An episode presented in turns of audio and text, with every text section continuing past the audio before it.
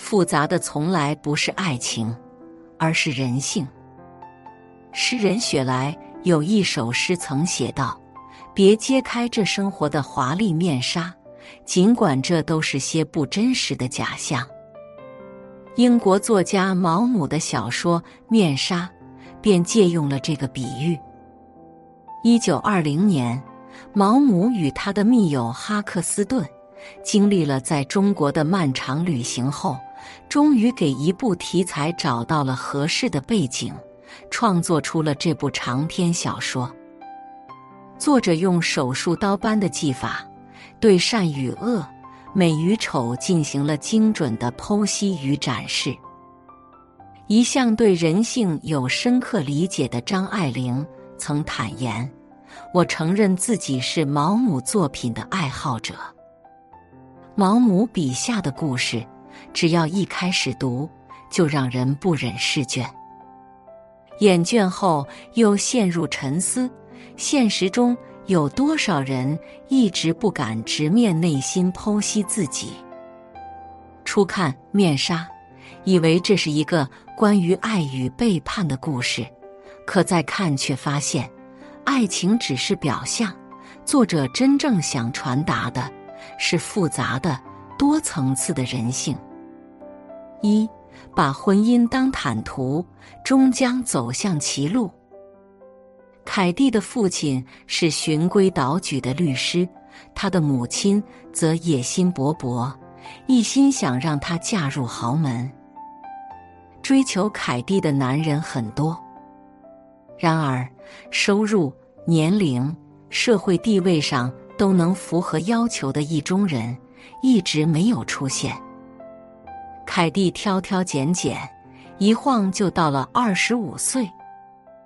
当得知自己资质平平的妹妹就要嫁给一位有爵位的医生时，凯蒂慌了。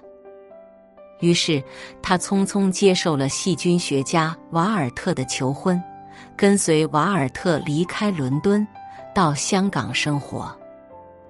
凯蒂根本不爱瓦尔特，这场婚姻只是她的无奈之举。漂亮轻浮的凯蒂热衷于参加各类社交舞会，木讷内向的瓦尔特则喜欢听音乐会、逛美术馆，这让凯蒂颇感枯燥无聊。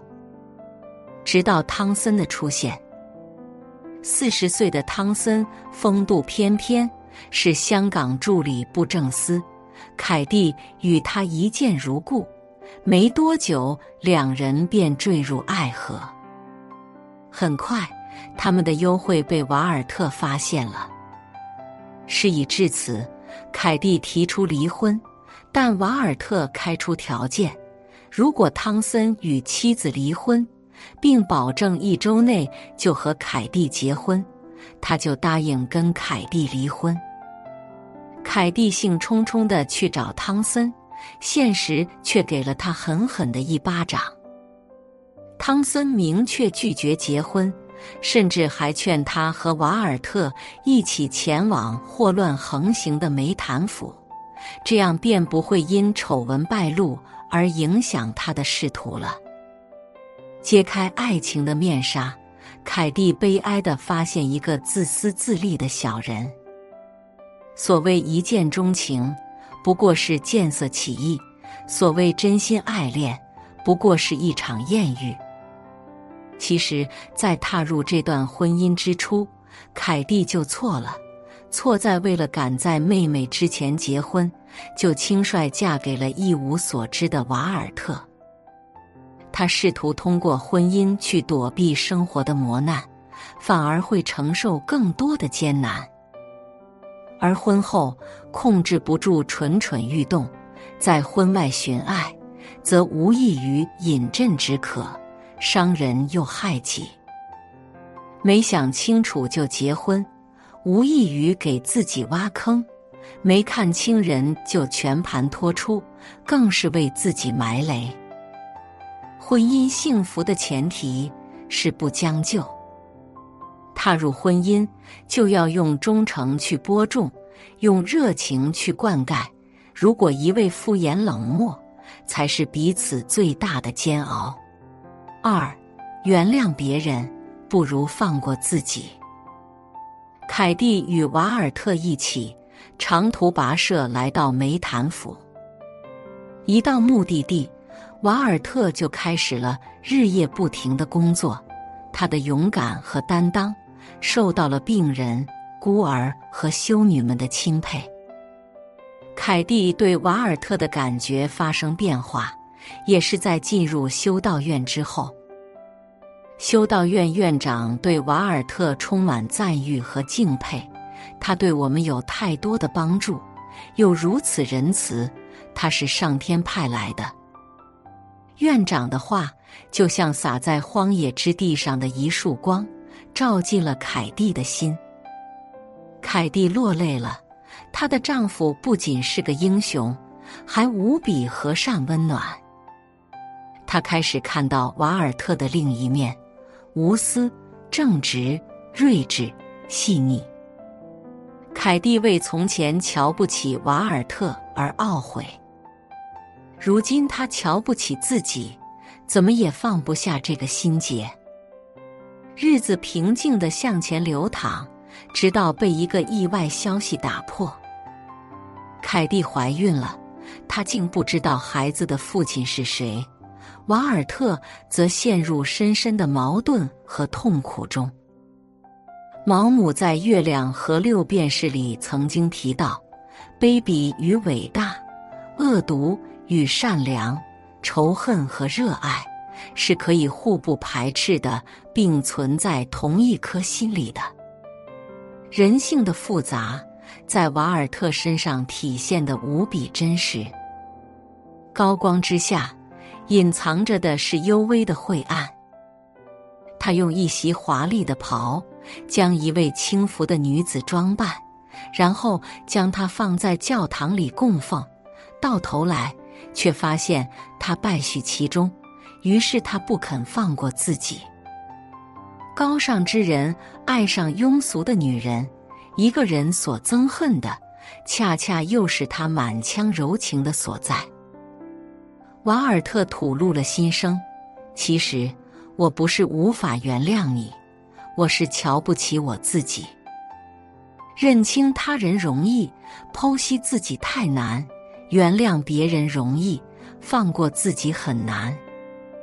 如果理解是一种能力，与自己和解则是一种修行。智慧之人能做到以责人之心责己，也能做到以恕人之心恕己。战胜自己的人才是伟大之人。3、直面自我，方能觅得平静。修道院院长说，一个人是无法在工作中、享乐中或者修道院找到平静的，只能在自己的灵魂中找到它。凯蒂来到梅坦府是心不甘情不愿下，迫不得已的屈从。但在梅坦府的种种经历使她经历了一次脱胎换骨的蜕变。我在这儿只待了几个星期，却觉得像是过了一生。作为细菌学家，她的丈夫瓦尔特不再局限于一己之爱，他将目光拓宽，倾注在那些可怜的病人身上。瓦尔特想让凯蒂离开梅坦府，回英国养胎，但凯蒂拒绝了，她不想再回到庸俗的母亲身边。他把目光投向那些饱受苦难的生灵，决定在修道院尽一份绵薄之力。在这里，凯蒂发现了一个更广袤的世界，不仅体会到帮助他人的乐趣，更发现了自身的价值。此时的凯蒂摒弃了从前的自己。原来，除了爱情和物质，自己的灵魂也有着更高层次的追求。然而，总有一些意外让你措手不及。瓦尔特在实验室染上了霍乱，很快走到了生命的尽头。目睹了世间的残酷，沐浴了人性的光辉，经历丧失爱人的痛苦后，凯蒂终于有勇气和能力去探索自己的灵魂深处。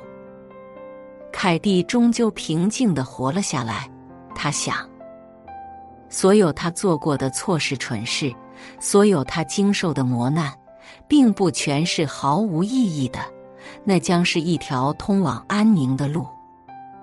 后来，凯蒂也意识到了自己对父亲的亏欠，她去请求父亲的原谅。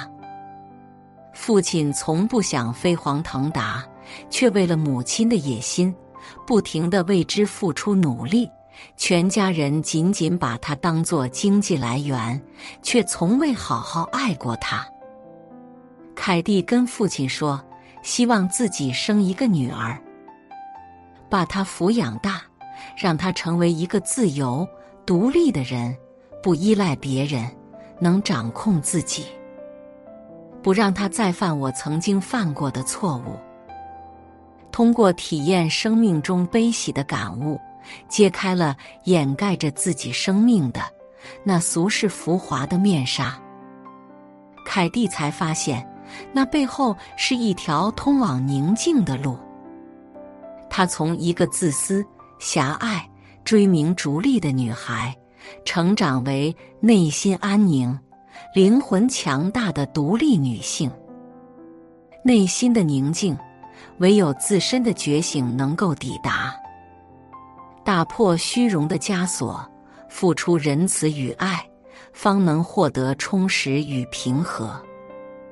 正如村上春树所说，当你穿过了暴风雨，你就不再是原来那个人。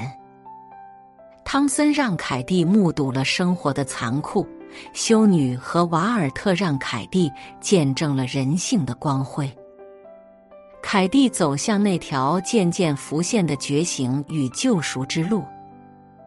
她从一个自私狭隘的人，经历种种蜕变，终于超越平庸的生活，寻找到了独特的自我。